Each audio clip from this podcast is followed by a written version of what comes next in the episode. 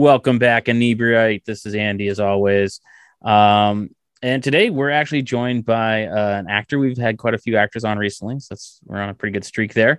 Um, and this particular actor, uh, you guys should know him. Uh, he's been an Independence Day, uh, Donnie Darko, Frank the Bunny himself, uh, James Duval. Welcome to the show, man. Hey, Andy. Thank you for having me. Uh, it's good to see everybody. How are you all doing out there? Um, so you have kind of this credit of Donnie Darko, and, I, and I'm not gonna lie, I've seen it, but in in preparation for this, I'm kind of like I remember it being weird, but I don't remember fully what happened. I had to go back and like reread the synopsis. When you signed up for that, what were you like? What was what were you thinking like when you read that script? Because it is a bizarre movie. It really is. Well, you know, there was a couple things that went through my head. Um, one, I was I had to go back and forth before I could even get to the end just yeah. understand what I was, you know, as with the script, you can do that. Not so easily when you're watching a movie. You know, I guess you could, if it's on DVD, go back and forth, but, you know, generally you just watch it all the way through. And so as I was reading it, trying to understand, I had to go back and forth. But one thing that caught me from the get go was it remind, I grew up loving the original Rod Serling Twilight Zones. Mm-hmm. It tapped into that unknowing that something, into that Twilight Zone, you know, inside of myself. And I like the later ones, you know, in the 80s and the movies that came out, but they weren't, I've always felt that they didn't quite have that panache, that oomph, or that certain je ne sais quoi, so to speak, that the original ones had. And when I've read Donnie Darko, I mean, it screamed to me like, wow, this is an episode of the original Twilight Zone, but in movie form, modern day. And that was literally my initial reaction. Yeah, I, I, could totally see that for sure. I was, yeah, I was really excited about it. And I really didn't think I was going to get the part because it was written for someone who was six feet tall and blonde, and I'm five foot nine, and you know, just a little off blonde at the moment. so I figured, you know, I love the script so much, and I thought it was really, I just really thought it was so cool, you know, and I love the characters, and uh, I decided to, you know, if they were going to audition me, I was going to go in and I was going to give it my all. Yeah, and probably read it another seven or eight times just to make sure I had a really good hold on what Frank meant to me, anyways. So at least when I auditioned, you know, I still specifically remember going in the audition and they were like, So do you obviously you have questions? And I was sort of like, No, I want you, I don't have any questions actually. I just want you guys to know one thing. I totally get it. and they were just sort of like, all righty, so let's do it. And the audition scene was when I run Gretchen over. Yeah when he is just a normal kid. So by doing the back work and reading the script, and you know, I don't know still to this degree if a lot of people are aware that I'm Donnie's sister's boyfriend. Okay, I don't like I said, it was so long ago that I saw it, and I was just reading. So when when yeah. when Maggie gets dropped off in the very beginning of the movie, it's an orange Trans Am that drops her off. Yeah, and that's oh, my same Trans Am. Yeah, so it's not necessarily that I'm a supernatural character, but I'm closer to Donnie than the audience is shown. Right. The audience realizes when she comes in the phone and talks about how he told the teacher to insert the timeline in her anus, and how they're like his dad wants to buy him a moped. She's talking to me on the phone. Oh yeah, yeah. Or to my huh. character, I should say. Right, right, yeah. You know, I actually, she was talking to just nothing that day of filming. right. Because I was off shooting something else that day, but um, yeah, so there's a lot of really kind of cool clues that are happening. You know, uh, the F, the FAA, you know, guy, the FBI officer, the Men in Black, who's there when the jet engine gets lifted up. And yep. then he shows up while Donnie's trying to kiss Gretchen, but she wants the moment to be special, and he's that smoking jogger. Then it cuts later on, and he's at the Halloween party with everybody, and he's watching Donnie. Huh. He's watching Donnie through that whole movie. Donnie is being watched by a Men in Black. Oh, that's really interesting. So yeah, I'm, so I'm gonna go back and like really give it like another once over because I remember liking yeah. it, but it was just like years ago that I watched it. There's there's so many, you know, because I loved the, the story so much. Even before we started filming, I was, you know, like I said, I kept going over the script over and over, and you know, there's really so many kind of magical elements in there like that. The whole grandma death thing, and you know, being a nun and then leaving the convent and then writing the book, the, the philosophy of time travel, and her whole life changes. And she saw the future. She's been going back, you know, oh, grandma's going to go get mail. Oh, wait, you know, she just checked it. No, wait, yeah. she's going back. There could be mail. And she gets back and it's like, oh, sorry, grandma, no mail. And then Sue Stone ad libs, ah, somebody really ought to write that bitch. And I know, it's like, it's so fucking funny when he says that. And I know when he first shot that scene, they got upset at him for cursing for saying that. Yeah. But come on, I mean, it's Donnie and the kids and the Smurfs and Papa Smurf jacking off and like, and you can't say that. So yeah. really, it is. It's kind of this nice little bookend to that scene, and of course, as we all know, it made the film. Right. That, that that's that's always a, a cool thing. Um, how was it? Is it significantly more difficult acting in something that like completely covers you, like that rabbit suit? Quite the quite the opposite. Actually, it almost feels like cheating. It's it's what the really uh, yeah the honest response I had to that is I'm including myself when I first saw it was wow they really you know when you add all the elements to it it really makes it something because it wasn't even as complicated. I think, you know, at least when Peter Mayhew was playing Chewbacca, he spoke like that old man's mad. And they just, yeah. but you know, there was this whole thing of I had to scream through the mask so Jake could hear me, especially right. from distance. So it was really, you know, sort of like, will end um, 28 days. Six hours, you know, and I mean, and he's I'm muffled, so he and I'm kind of far, so he has to credit to him for having to memorize and hit those cues on the muffles because I was trying to be as clear as I can, which is difficult through that suit. Sure. Um, you know, so in a lot of ways, it was just beyond that. It was just sort of showing up and, you know, it's the easiest job I've ever had, I think. it was just so cool because I didn't have hair and makeup when I showed up in the morning. Oh yeah, yeah, yeah. Like, hey, how's everybody doing? And then go sit down on the chair while they're filming, and then they bring the suit out, and they're like, "Okay, you ready?" I'm like, "Okay, yeah." Get in the suit, and they suit me up and then I get in and they go stand me on my mark. And, you know, if I have the lines, I scream through it, but I'm not really moving around, walking or doing any of those things. So there's not really marks or anything to hit. I'm just standing yeah. there. Huh. So you just stand there and say the lines through the mask, which of course I went in six months later. And, you know, Richard Kelly and I kind of came up with that cadence. And, you know, we found that on the spot. It's kind of like this interview, like, let's, let's find what Frank is. Right you know, we had ideas, but let's find it. And that's what you hear in the film, which is yeah. really, I think, you know, I did a whisper of, wake up, Donnie. I want you to follow me.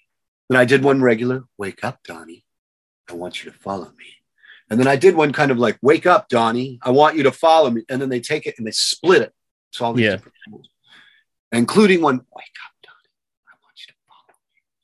and I think it was there was no kind of really loud one. It was just the medium, the low, and the whisper. And that's the one they split into maybe five or six levels. and that's what you hear until I take the mask off, and then you just hear my normal voice. Yeah. Without the mask.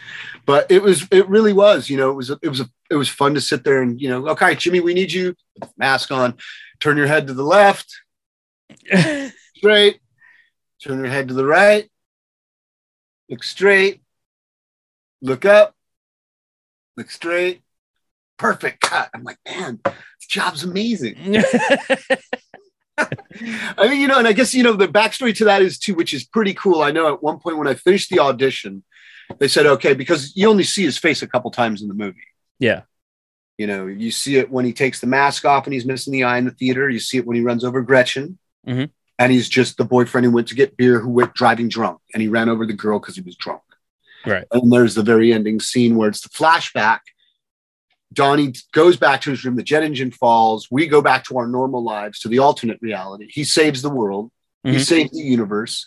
And we all, and you know, when it cuts back, you see me with both eyes kind of touch my, like I recall that maybe I'm missing it. Like all of us are going, you know, you see Patrick Swayze's character, Jim Cunningham, crying and tortured. And you see Mrs. You know, Palmer and, uh, and like two two people like wave to each other that Pardon? don't and like two people wave to each other that don't know each other but kind of remember knowing each other that kind of yes the mom yeah. and gretchen yeah yeah yeah yeah yeah and um it's it's it's so the, the, here's a funny thing too so there was a scene we never shot where i actually have my arm around uh maggie's character yeah jake's sister comforting her because I was her boyfriend. Right.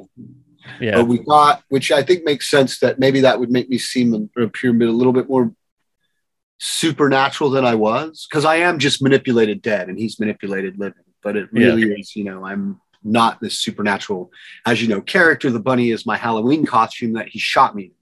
Right. Yeah. That's yeah. what I manifest in the Halloween costume. So it's like kind of going through this journey, you know, even before we film and, you know, figuring all this stuff out so that it becomes as clear as possible. So there's no confusion when you're filming what you're doing and where you're going, with the exception of not knowing exactly what Frank's voice would be like in the future. Now, now going from something so heady and complex to something so more or less bang bang shoot 'em up to like Independence Day, like, do you like that kind of trying a little bit of everything, or do you have a preference to one or the other? No, I definitely. It's more now than ever. I think it's interesting you say that because when I shot Independence Day, I actually sh- was shooting another movie at the exact same time. So I was shooting a movie with Gregg Araki called Nowhere, which was like a one and a half million dollar movie.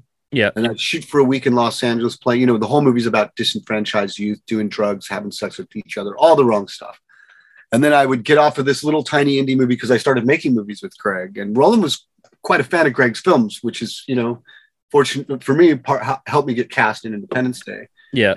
But um, I would take my earrings out, switch my part, get on a plane, fly to Utah, shoot the stuff in Utah with Randy Quaid and my brother and sister, finish out the week there, come back, put my earrings back in, flip my part. So there's actually one point because I know Gregg got mad because after being in the desert for five days, there's scene in nowhere where I kind of have that farmer's tan from the tank my character wore. And yes. that's because I was filming an Independence Day for the week before that. So at one point I don't have the tan mark and the movie's all in one day.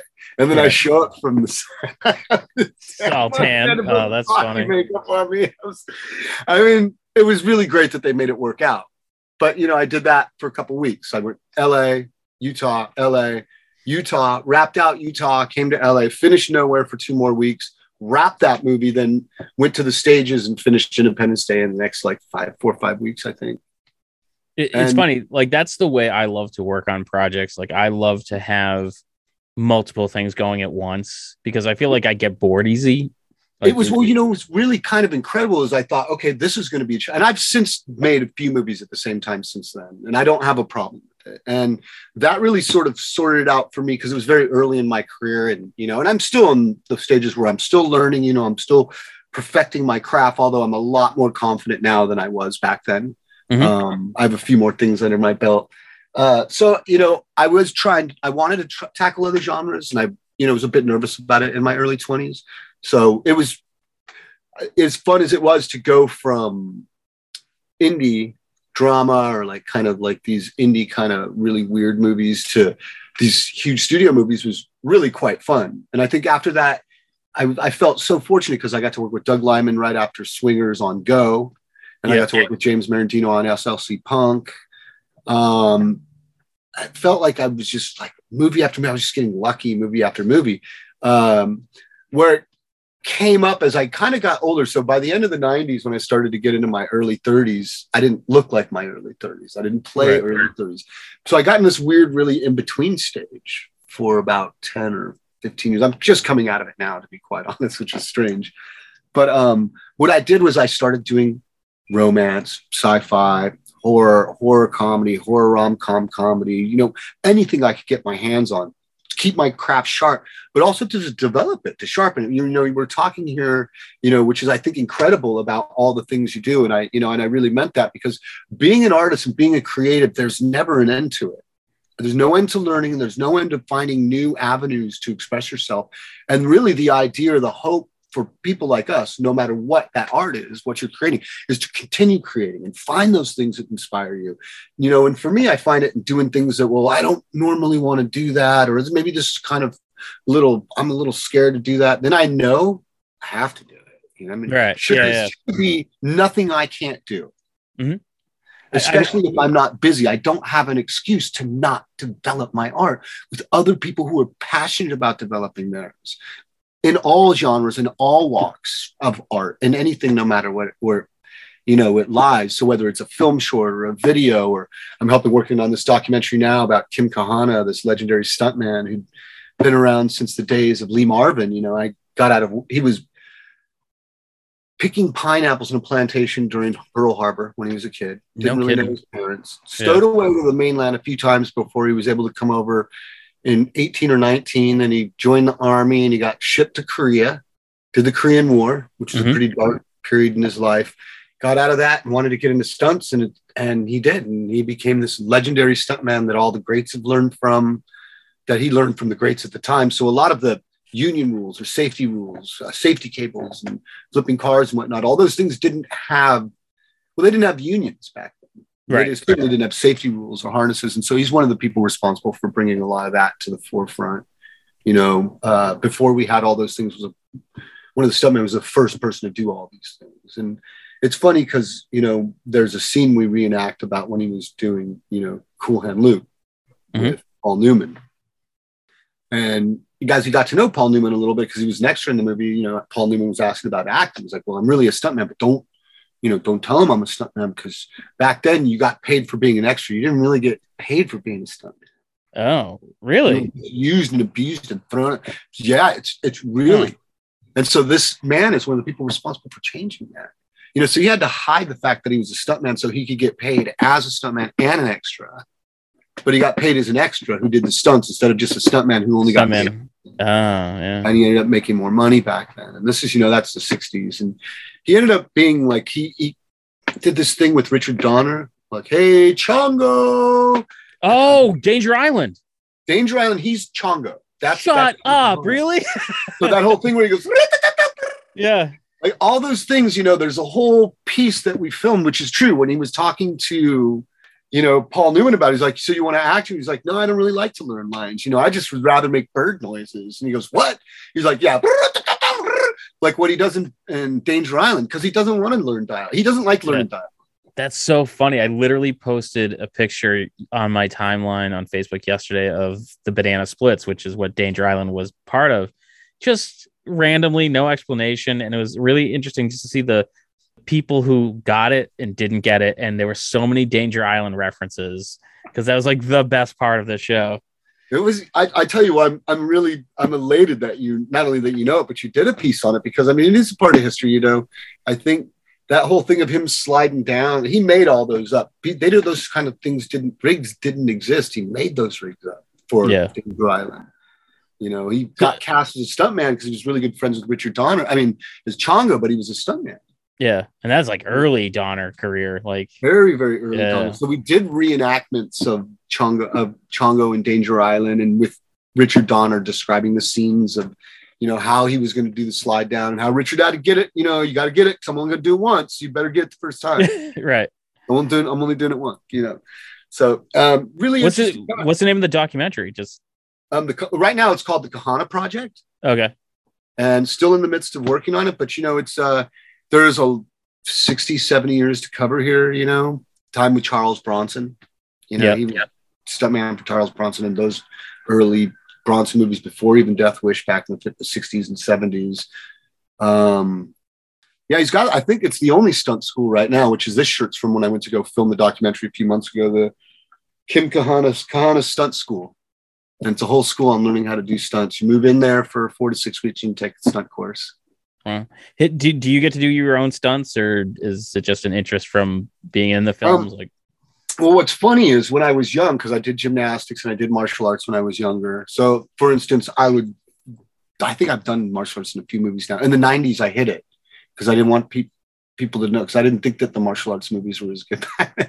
I'm like, you well, the days of Bruce Lee are over. Sorry. yeah, but guys." some of them are really good in a bad way. Like, Well, they're, well, they're great in the bad way, but I was trying not to do that. Yeah. Where now I would do those in a heartbeat because I just have a different perception of it. right. I definitely had more of an ego, I think, as a kid, which got in the way of my artistic growth, to be quite honest with you. Not that I don't feel that I haven't grown or I didn't learn from that, but I think that that was the most important thing I learned is artistic growth is to go out and, you know, it's okay to like these things and not worry about what people thought. And that's kind of the wonderful thing once you get in your 30s and your 40s, you don't care what people It's think. so But liberating to be Oh, like, it's- yeah, I like Miley Cyrus. I don't care. You know, Yeah, I, you know, not trying to impress anybody. Miley Cyrus, and I don't care what you Yeah. think, and I don't care what you like. You know what Yeah. I mean? I care Yeah, exactly. about what I like, what inspires me. Because as long as what you like inspires you, why would I care? You and know? I, I love how you're. I love how you talk about continuing to learn all through your life. We had um, Kate Linder, who was an actress on the young or is an actress on the Young and the Restless, and she's played the same character for like pushing 40 years, I think. It's like it's well over 30. And when we had her, she talked about going to class, and I'm like, Oh, are you teaching? She goes, No.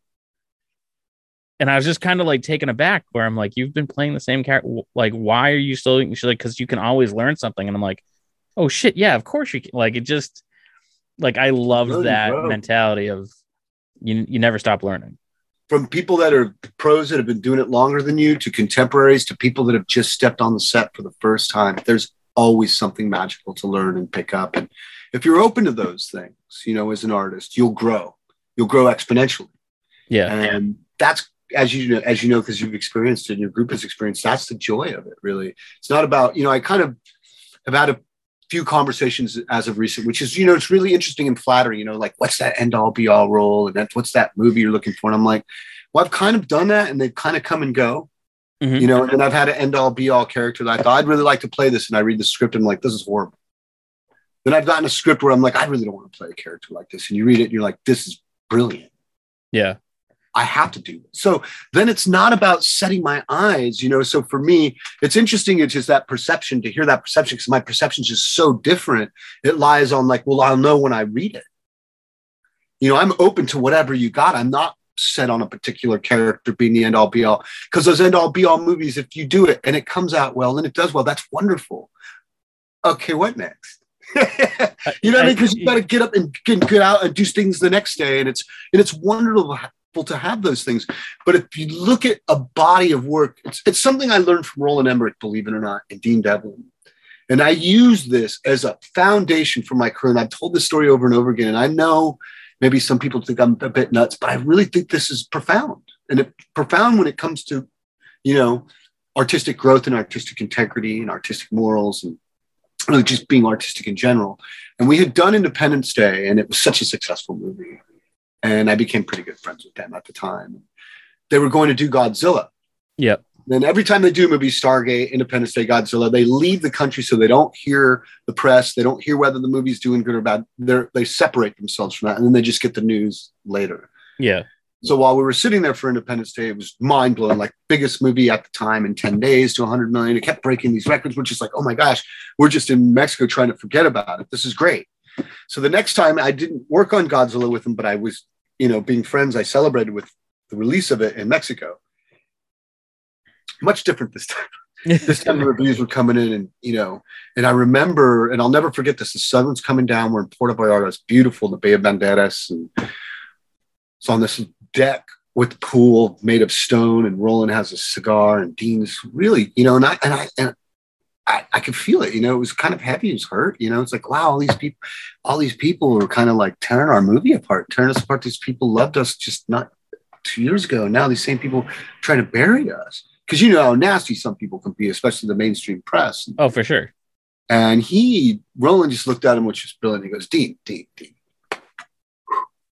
We don't profess to be geniuses. You know, we did Universal Soldier, did good, did Stargate, it did better. We did Independence Day. That big success and then we fail. But we did the best we could.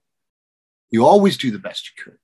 It's not about succeeding or failing. It's about doing the best you can every time. So over time, when you look back on your career and you in the present and you move forward, you can truly call yourself a craftsman. and it hit me. That's that's what I want to be. I don't want to be an actor or a star. I mean, I do want to be an actor. I don't want yeah. to be a star. I don't want those things. I want to be a craftsman. I want to be an artist. I want to learn about myself and the world around me and people around me and connect in the way that music and movies and art and books and all those things have always enticed me and drawn me in and inspired me and connected me to things that I felt completely shut off. And as you, as, you know, and I think I speak with kindred spirits again. And so I was so oh, excited oh, yeah. you say the things you said about your are the group's artistic you know process because that's very much mine you know going out there and expanding it and trying new things and just expressing yourself because it all culminates together in this lifelong sort of odyssey and journey and then that's when it becomes incredible you have those moments and you have those ups and you have those downs but then that's when you look at it as a whole you're like man what if that roller coaster was awesome yeah, for sure. And you know what? I, I've recently had a, a, a that roller coaster experience. Um, and I always say like everything we do is almost always by accidents, never by design. You know, someone will pitch an idea and we just automatically say yes, usually before they're done pitching the idea. Um, but now we're doing comedy shows, and I'm like, well, the next logical thing is let's do a music show. And we did a music show, and venue was phenomenal. The sound was amazing. The bands were great. And like 30 people showed up. And I'm being super generous to myself. um, and it was just like for days, days, I was like inconsolable.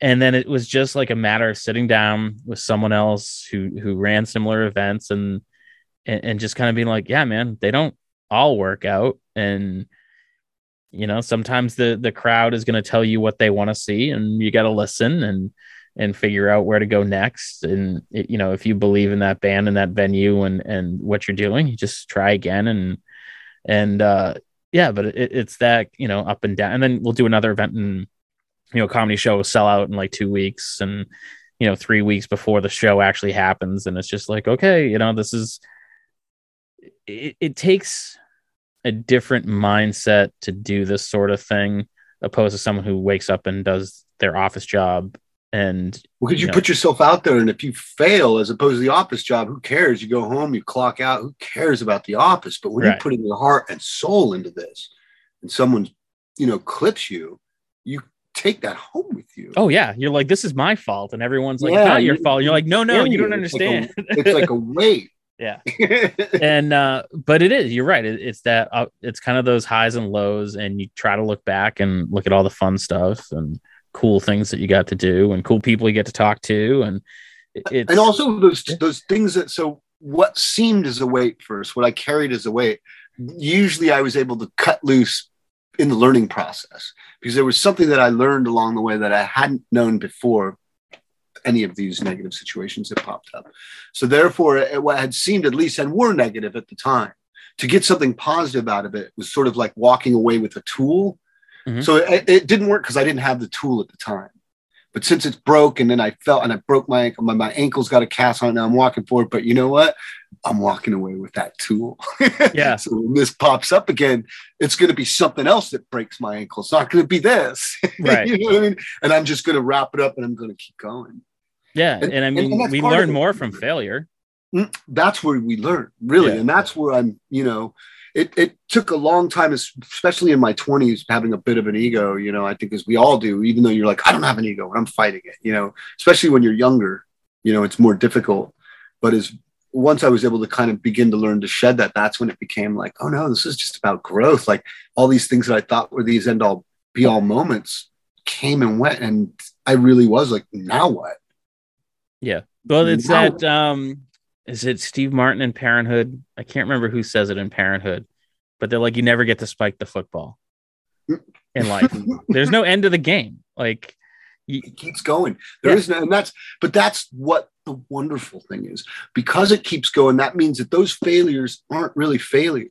They're they're stepping stones that take you to the next level.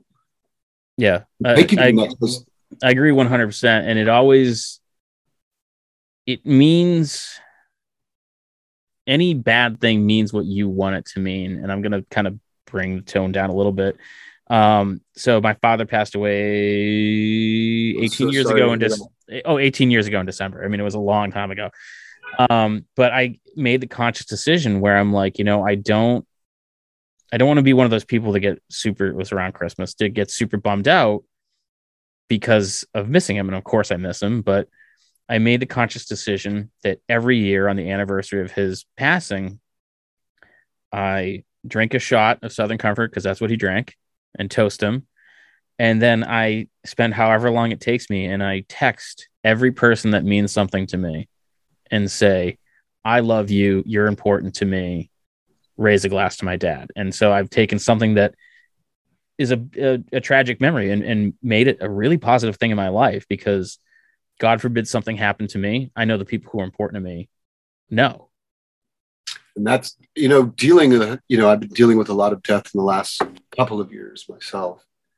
and I think you know that's if it's anything, you know, because one of them was someone who you know uh, was close, and I'd lost touch over about ten years, you know, and that's sort of the thing that happens, you know, in your twenties, it's like two years is kind of becomes five years in your thirties, yep, becomes sure. in your forties, and, and yeah, ended up, you know, we just barely reconnected, but he ended up passing, oh, and when sorry. he ended up passing, um, like you know, it's okay. It's uh, I mean, it's, it's I knew he was going to bring it down. I didn't think I was going to bring it down that much. no, no, no. Because well, here's the amazing thing because this I want to bring it up. Yeah. So he was this musician I made friends with, you know, a couple de- you know, back in the '90s, named the Jazz Butcher, mm-hmm. and uh, I had been off Facebook for ten years. I only signed back in because during the pandemic he had started uh, doing live shows on Facebook. Yeah. So I only signed in for him, and then sort of reconnected with him.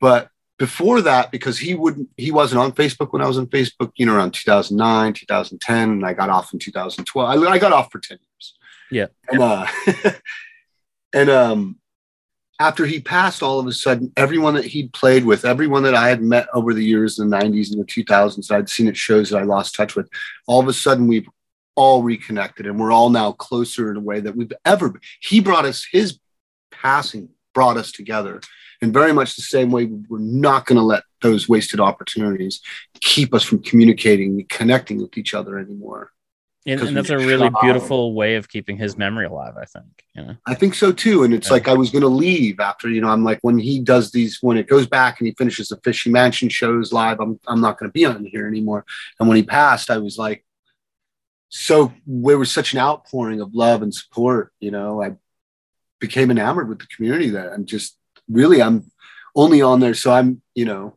if people want to see, I'm just really bad at social media, but I do kind of keep up Instagram once a month or yeah. every two months. And same thing with Twitter, but Facebook, I don't do it all except for now the Facebook group. So I got off for 10 years. I came back on for Pat Fish, the jazz butcher, and I remain on there for his fans. Then, you know, band members that he's connected, that he's played with over the years that I've become friends with. And so now we're this community is like family. Yeah, that's amazing. Um, we're we're kind of getting towards the end, so let's let's do. Sorry the... about that. I'm a oh, you know that's I told you this. It goes wherever it goes, man. That's the best part. That's what I love about this. Is I um I interviewed a comic book creator years ago, uh, Ben Goldsmith, and at the end he's like, "You never asked me who my favorite comic book writer is," and I'm like, "I don't care. Like that's not that's not what this is about. Like this is like getting a genuine." you know every interviewer is going to ask him that like a genuine peek at who who you guys are and um but we do have to kind of you know make the pr people happy so what like what do you have coming out coming up uh, i know you got a couple movies this year so i do yeah um thank you for asking um i have been fortunate to be busy right before the pandemic and then right after lockdown lifted i started mm-hmm. working again so um at the moment i have a film uh, called i challenger directed by Paul Boyd, which believe it or not, we were at the Film Threat Awards award this the other night, and we won. Okay. Uh, they have best indie film and best director and best film under oh. Uh, thousand and well, no, we won, which I'm very proud of to be quite honest. But we won best. What the fuck is this movie even of the year award? I could, right? I could yeah. be more proud of him. Like that sounds like my resume. Yeah, that's awesome. I like that. So we won that, and I'm very proud of it. It's on, you know, it's available on streaming right now. You know, like I said, it's called I Challenger. Mm-hmm. I play this sort of uh, 40 something year old stoner gamer who sells weed to underage kids and is trying to find direction in his life. And his, he, you know, he becomes really good friends after a really bad failed uh, Tinder date with a character played by a marvelous Margaret Cho who leaves me tied up. um, one of my video game friends, uh, I call him to come get me out, and it turns out to be, which is an incredible actor, uh, Coy Stewart, turns out to be this 20 year old kid. And so you figure out that I've been lying who I was online. He's lying who he was online. Margaret Cho and I were lying about each who we were on. So everybody's catfishing each other. Yeah, oh, that's funny. And trying to find the semblance through this, you know, it's like a stoner comedy. You know, he kind of convinces my character I need to find luck. So on a stoned you know, kind of tirade one night. I watch a bunch of YouTube videos and find these Russian burial videos where Russians were burying themselves for 24 hours for luck, and, and it was working. So I decide I'm going to bury myself underground for 24 hours with his help. And uh, meanwhile, I have this massive crush on Tina Margarina's character, uh, who sells me the weed that I sell to the kids from the shop. Yeah. And um, I'm you realize I'm a bit oblivious to this possible buzz, buzz blossoming romance with her because I'm just so singularly, you know, caught up in my own melancholy. Yeah. And uh, so, needless to say, to cut a long story short, we decide to bury, build something, bury myself for out 24 hours underground, live stream it. You know, if it gets lucky, we'll go viral to change everything. So who cares about luck? And then let's just say it doesn't go the way we planned. Hence, I don't want to spoil the movie, but that's of course. yeah. And I think it's got a. I'm, I'm very proud of it. I think it's got a lot of heart. You know, uh, it's certainly a little bit different, but something I think most people can identify with, whether you're a stoner or not. Yeah. Um, nice little thing. It's got a lot, a lot of heart in it. There's a nice little, you know, curveball in there. I think that what got me reading it when I was, you know, going over it for the first time and thought, ah, like I loved it. I mean, I liked it, but now I love it. Like I have to play this character. No, so, and, Yeah. and let me cut this, guys. I know you have some time. We don't have much time left. Another one's Martin Landau's last movie called Without Ward. Mhm. I'd done this movie 10 years ago that was sort of this futuristic film um, set in the dystopian future where half the world goes under this drug developed by Martin Landau to live out their wildest fantasies. He plays Ward. The movie's called Without Ward. And 20 years into this wonder drug, it stops working. He kills himself, and half the world wakes up. Now, since this Oh, wow. it, during this time, the government has moved from democracy, republics to contractualism. So the contracts that everybody signed when they went to sleep because they were never supposed to wake up, Yeah. what they're stuck to. So they don't know what to do with literally half the world waking up. So they put them on house arrest under penalty of death. Cut to two years later in this one particular family that we're all living together in, and hence the kind of hell of being locked up with each other and possibly a permanent lockdown with no Oh God, this this is like too close to home. yeah. Meanwhile, the kicker of this story is played by Michael Gladis, who plays my son, who ends up getting naked in the window, falling in love with Alexis Dziena's character on the other side of the window, where they both fall in love. And through masturbating to her across the window, he ends up, because I don't want to spoil this, Yeah. ladies and gentlemen, boys and girls, but he ends up saving the world. And okay. so if we can all imagine, you know, and I think that this falls into all categories, into all sexualities, you know, who doesn't love to masturbate? So on, on that degree, think about it as masturbate, he masturbates and saves the world from this lockdown. For the rest of it, they're going to have to tune in, but that's without Ward. That, And then the final sounds like another fucked up movie. yeah, you know me. I only love like it. to do the best. What the fuck is this movie even? yeah. Uh, that's that's just my forte. I'm proud to say. Uh, the last the last one that is currently out right now is called uh, The Runner, and it's a it's a short movie based on the album, or not based. It's filmed for the album by the band Boy Harsher, which is this sort of horror sci sci-fi, not sci-fi, horror psychological thriller about this woman on the run for various reasons, uh, society, abusers. Um, I I have a very small part, but because I'm a massive fan of this band and they went and honestly shot this really cool little 25, 30 minute movie. It's available on Shudder now. So it's Oh, available. cool. Watch on Shudder. Yeah. It's called The Runner by Boy Harsher. I'm very proud of it. And it's very cool and it's very out there. And the music is, of course, brilliant. Awesome. I'll have to check that out. Um, man, this was an absolute pleasure. Uh, I'm I'm so glad that you know your PR like person came across our inbox. This was a lot of fun. Um, I'm, I'm honestly, you know, I'm always flattered, honestly, that anybody wants to speak to me. So, Andy, I, I really appreciate it. You- I got to say, someone else really appreciates it too. Oh no way! So That's Frank, says hi, everybody. Is that, the Frank the Bunny? it's a copy of the exact mold. The one that I wore, there's Yeah. three of those. So I'll give everyone the laydown on those real quick before we go. One is chromed and was given as a gift to Nancy Juvonen, who was the producer with Drew Barrymore and Flower Films, who helped make Donnie Darko possible. Yeah. So when we finished the movie, the three screen worn masks that were made at the time, there's more, of course, than mine from the mold as a, and a few others. Uh, one of them was chromed and was, of course, given as a gift, as a wrap gift to Nancy. Yeah. One uh, was sold to Kirk Hammett from Metallica, who has it. Not surprising at all. And the third one, my friend Jack Morrissey has, and he just recently donated that and the entire suit that I wore to the Motion Picture Museum, Oh, very the cool. Academy, basically. Yeah. So there should be something in the press in the next month or two about that. Wow, thanks for reminding me. I forgot about that. Yeah. So there will be some press about that. I guess we're gonna, you know, being immortalized at the Academy is quite, you know, quite an honor, especially for someone who doesn't come from mainstream film very often. Yeah, know, who's mostly the "what the fuck is this movie?" even kind of guy. That's awesome. We'll have to keep our eyes open for that. That'll be cool. um, yeah, and you have to do something for me. You have to promise me that when your documentary is ready, that you come back on and we talk about. I, uh, I promise you. Well, I, I, would be honored to come back and talk to you, Andy. Thank you for asking. Because uh, I'm, really I'm very excited to see that because Danger Island was such a, a, key thing in my my childhood that I, I'm really eager to see this. Hopefully, let me see if I can't get. I know he's cutting a trailer, but we you'll see footage that I reenact that whole the slide uh, down, yeah, zip line slide and bird calls and yeah, it was really it was an honor to meet him, and it's an honor to still be working with him because you know because he's 90, 92. Yeah. Does, does he still do uh, stunts? he doesn't do stunts anymore, but to see a 92 year old man still walking around and having his, you know, his vodka martini once every day at 4 p.m. and still in great condition done for his age. Yeah. It's impressive. That's awesome. Still runs and teaches the stunt school though. So Jesus. when I did stunts, because I did, I got the opportunity to do so that going back really quick, we're talking about stunts. I wanted to be a stuntman. I stumbled into acting. So I usually do my own stunts as long as they, you know, as much as they afford me. Yeah. So that it was a joy to go with Kim and Kim, you know, of course, let me do all my own stunts in this playing him. That's so awesome. that was one of the kind of the pluses about it. Outstanding. Jim, again, thank you so much for being on. Uh, to our listeners, thanks for listening as always, and we'll catch you guys again next week. Thanks, everybody. Have a great one, Andy. Thank you.